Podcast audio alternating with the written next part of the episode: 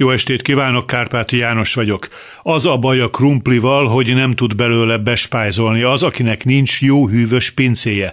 Márpedig azt hiszem az emberek többségének nincs. A csirke farhát lefagyasztható, a liszt hosszú időre felhalmozható, igaz, többször kell fordulni, mert egyszerre nem vehetsz korlátlan mennyiséget. Pártjuk és kormányunk jó szíve most már rácuppant azokra az élelmiszerekre, ahol nincs többé trükközés. A burgonya alig, hanem megrohad, a tojás rég megzápul, mielőtt eltörölnék az élelmiszerás stoppot. Ha füleden jön ki a krumplis tészta, akkor is marad a jótékonykodónak beállított rendelet, te pedig tovább fogod fizetni az áfát, mert az a kormánynak jelent bevételt. Orbán Viktor a Liszt Ferenc repülőtéren személyesen fogadja az első olyan charterjáratot, amelyen brit és belga kisnyugdíjasok érkeznek majd Magyarországra, hogy bevásároljanak Európa legolcsóbb fehér kenyeréből.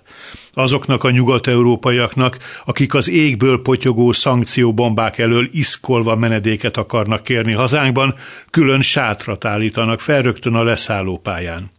A hosszan kígyózó sorokban a tek tartja fenn a rendet, a sor végén pedig Rogánan talál, hóna alatt egy csomó letelepedési kötvényel. Aki vesz belőle, az rögtön költözhet a Nariskin fiú új otthonával szomszédos luxuslakásba, és kap egy korlátlan érvényességű, előre kitöltött szavazólapot, valamint 5 kiló friss, feszes bőrű krumplit. Aki nem, az egyelőre tisztító tűzbe kerül, és néhány hónapig közérdekű tájékoztatások hang alámondójaként kell magasztalnia a kormányt az m vagy interjú alanyként kell nyilatkoznia arról, hogy Németország már nincs is.